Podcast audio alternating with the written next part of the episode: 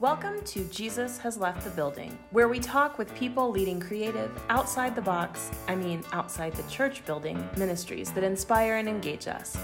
Our vision is to unfold God's kingdom on earth as it is in heaven. Our hope is that these stories will help you find ways to engage in your own communities as we work together for a more just and loving world. This is the Jesus Has Left the Building podcast, where ministers, people of faith, activists, and church leaders have left the building too, with Marta and Mandy. Hey, Mandy. Hey, Marta. I'm so glad we just came on for a quick little, I think we call it a sound bite in the middle of our season 5, which this will be the finishing up of it. It is a couple of these little sound bites as we end this moment. Just as a reminder, season 5, we are focusing on turning over the tables. I don't know if any of those listeners out there remembered those t-shirts that Mandy and I got from Naked Pastor, an artist who does these really cool cartoons. And there's this one where Jesus is, is Jesus actually turning over the tables in the temple? Or yeah. Yes, that's how it is.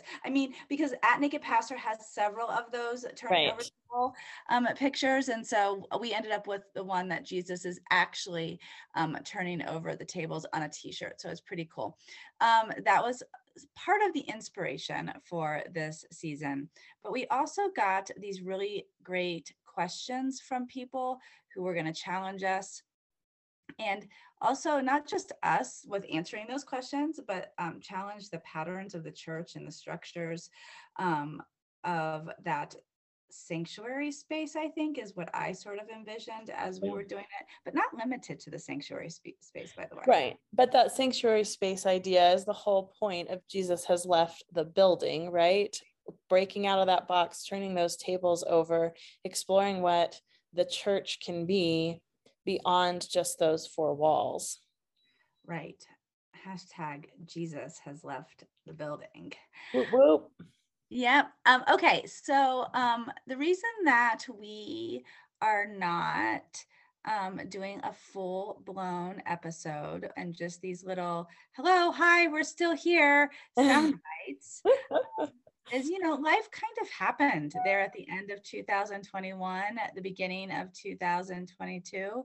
And so we just, don't want to say all the things because there's lots of things. But Mandy, what's your story? Isn't it, Mandy has a story, by the way, everybody. Mandy does have a story. Not to be too, cutesy about it, but I think in some ways, just this moment right here is a picture of turning over the tables, right? Marta and I have been for the last, 6 weeks, we've got to record the next episode. We've got to get in there. When are we going to record the next episode?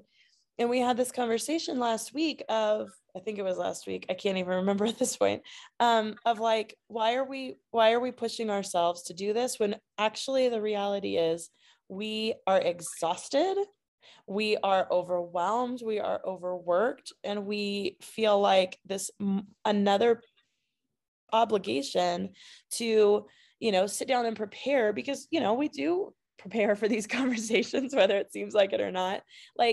We do a lot of research and we do a lot of scripture study and we read books and all of these kinds of things. And we were feeling like it was too much. And so I really think this moment is Marta and Mandy, who, if anybody knows us, are the epitome of we're going to do all the things we're supposed to do because we're little workhorses that never stop. This is this moment for us to just be nope, we're going to just stop right here. We're going to stop the expectation and we're going to try and live into these things that we talk about all the time. But it was also a little bit of a pivot in some ways, and the thing that most churches have been doing over and over and over again. See, that's my COVID cough, everybody. That's one part of my story. Right. But, you know, we've all been really pivoting for the last couple of years. And this was just like, oh, wait, we've done this a million times. We can do it again, even with the podcast. And it took me a moment to figure out how we were going to pivot to make fit into our lives, because we really do like it and we didn't want it to go away. Right. And, you know, one of our favorite things, one of Marta and Mandy's favorite things is talking to each other. So here we go. You know, and our story is like literally the story of everybody, all of you out there. Right now, everybody has this story. Our very human stories that we have, like we got COVID and, you know, separate times and not from each other, by the way. I could have gotten it from Mandy a million times. No, not a million times. But I've only had it twice. No, but I didn't get it either time.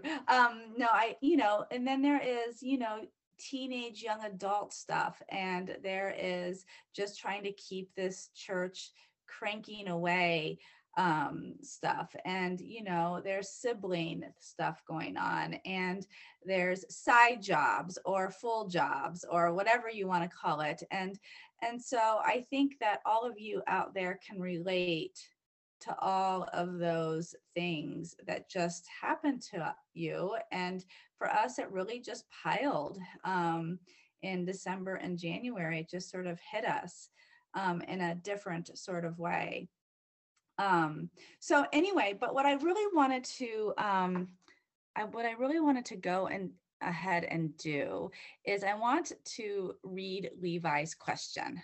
Levi is a member of Black Forest Community Church. He and his family joined us about a year ago, and they're an awesome family, and Levi has the best questions. He's so thoughtful and inquisitive and curious, I think, about his questions.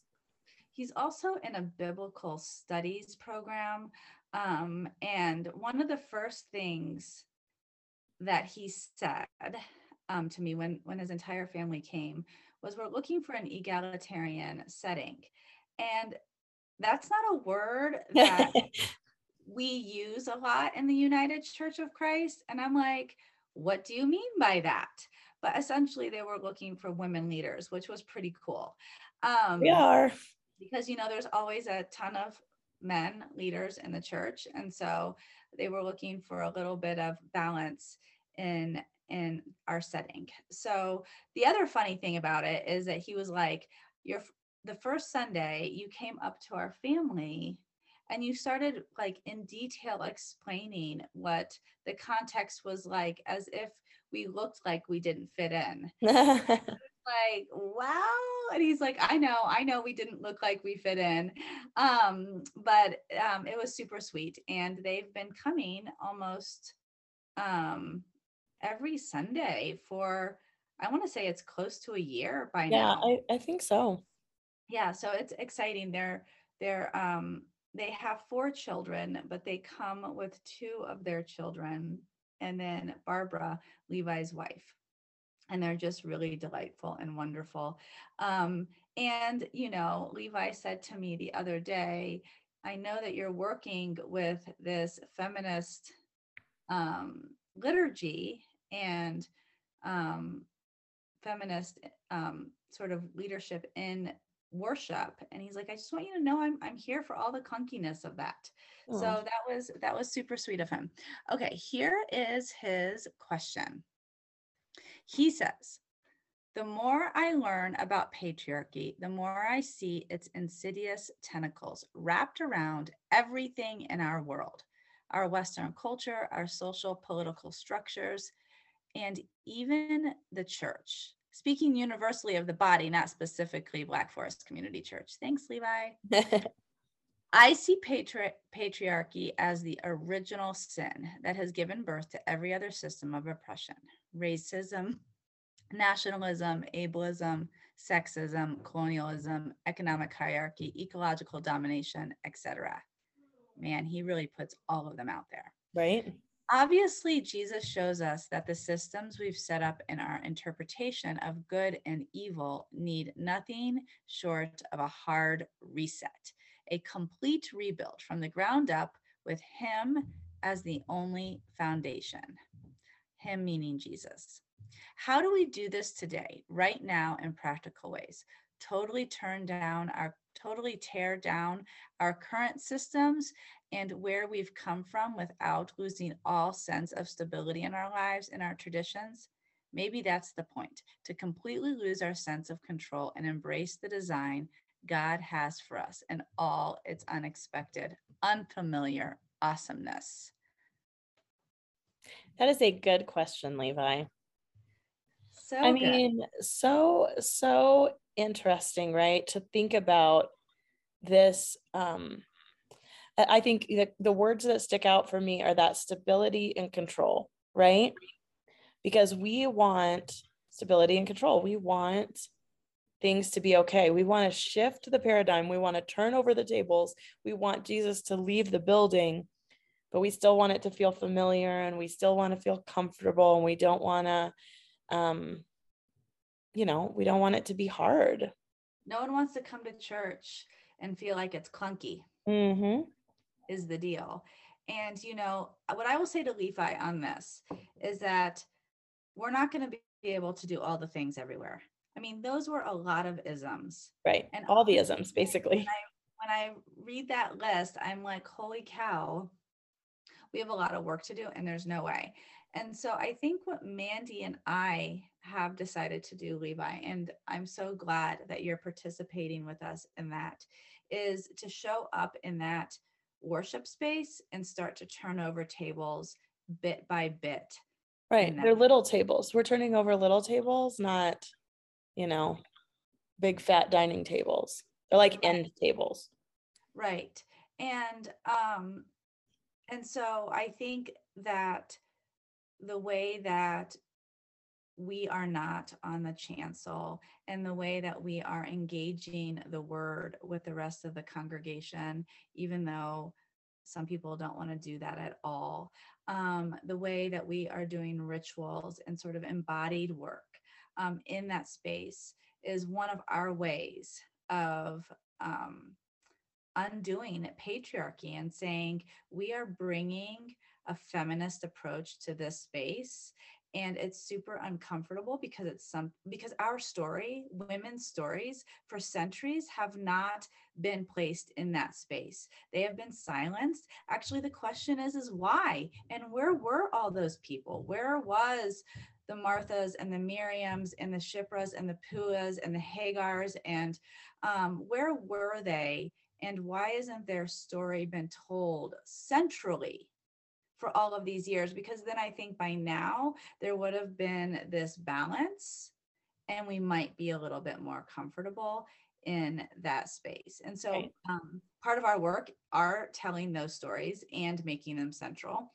And the fact that, Levi, you are a part of that, you are part of that work of turning over those little tables, is one way of dismantling patriarchy. I do want to say out there to all the women clergy that I know that some of this work has been happening since the 80s and 90s intentionally, and that as more and more women get ordained, we can't help by just simply being who we are and being women, bring that smashing patriarchy to that space. So just by the mere fact of women ordination is doing that exact thing. Right. And in women in the workplace, in all industries and areas, right? I mean, I think time is a big changer for us. But as you were talking, Marta, I just couldn't help but think about this website that we found this week as we were preparing for worship. It's called knowyourmothers.com or .org. I can't remember. Know Your Mothers. And it's all of these women in the Bible, and it explores their stories It names them. We're talking this week specifically about the woman at the well, who the Eastern Orthodox Church has named Photine or Photini. And it explores their stories. It questions why we think what we think about them. And these resources like this website, Know Your Mothers, like these are the kinds of things that we need to be thinking about, the things we need to be bringing to our congregations. These stories and lifting them up are how we turn those little tables over one at a time. Yeah, I mean, and it's not even just telling their story, but it's those women, Photine and Phoebe is who we talked about last week. Mm-hmm. And we had talked about Esther the week before that, all in collaboration with someone else, right. Whether it's the Apostle Paul or it was Mordecai or it was Jesus, but how they were an equal part in leadership in either building building the Christian church. Phoebe was right there next to Paul, along with a ton of other women. Yep. And we need to hear that story. That is, and we need to hear it in that way. So it's not just about who she was, but it's like the remarkable thing she did. Photine went on to be one of Jesus's greatest evangelists. Right. And he chose her, the first person to show who he was. And it was the longest conversation that had happened between Jesus and someone else in the Bible. And it was a woman. And it was a foreign woman, a woman he should not have been talking to. So why, we don't know. We don't know the answer, Levi. And we also know that this is the only way. This is our space. This is our area that we can start to make ripple effects.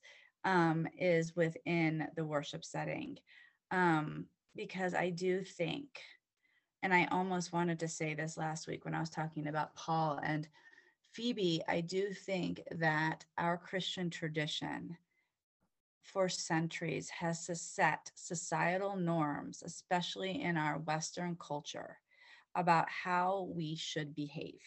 Mm-hmm. And I think that it was taken over by strong, powerful men that decided that. Mm-hmm. And but I don't think that's what the text is about. I don't think that is what our sacred text is about. And I don't think that is what Jesus meant. And I actually don't even think that's what Paul meant. Right. And I think if you really read the story with that, like, it is so incredibly hard to get out of those norms and those understandings and perspectives of our current society. But if you can lift that off, if you can lift that lens off for just a minute and read the stories in the Bible without those lenses, I think you can really see a different story. I mean, I'm actually, as we've been talking about Photine this week in our preparation, as we talked about Phoebe last week, like, I'm seeing these ways that, well, maybe actually Jesus was saying something completely different than what we have understood in our Christian tradition. What has been preached, what has been taught in our Sunday schools. Yeah. And just lifting that lens and trying to read it with an open mind, it changes the narrative completely, or it can.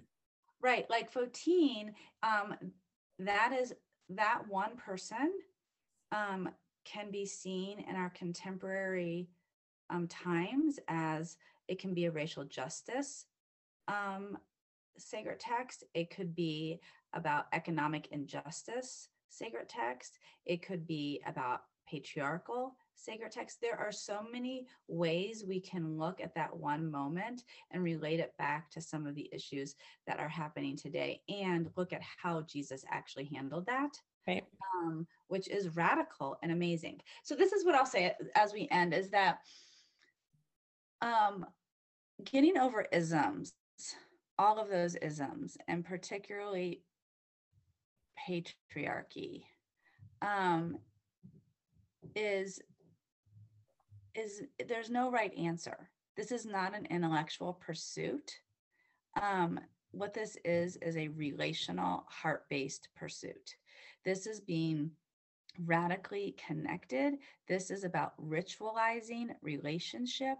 This is about process, not end goal. And in that process, it's continuing to sort of be open to the clunkiness and the movement and the shifts and the changes and deep and abiding creativity.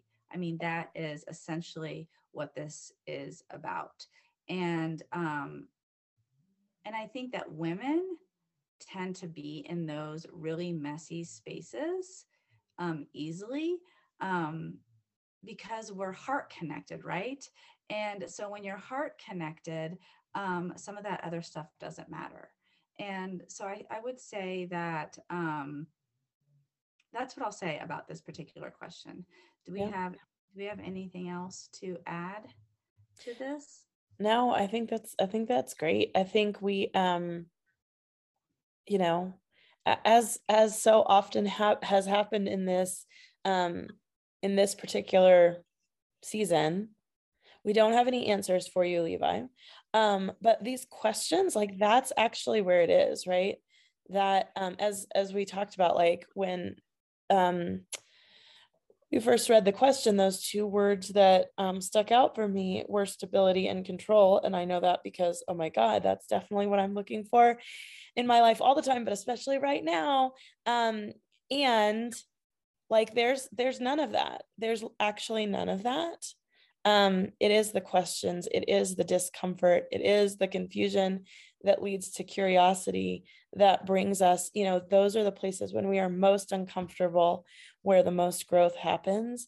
And so being able to embrace that, I'm kind of glad we don't actually have any answers. Like, I'm not sure that we would be who we are if we just could answer those questions, you know?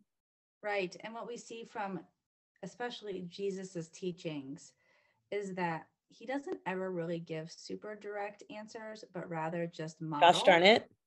I know. Come on, Jesus. But he sort of just models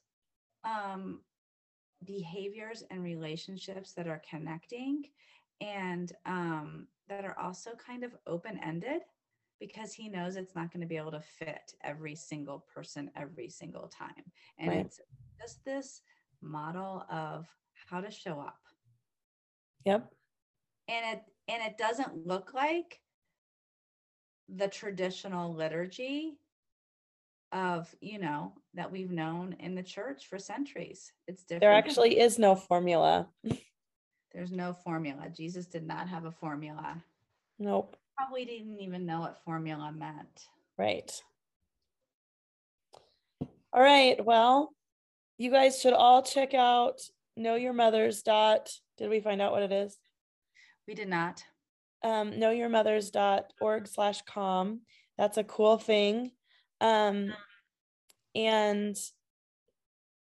check out Naked Pastor, which we already shouted out, but can't hurt to do it again.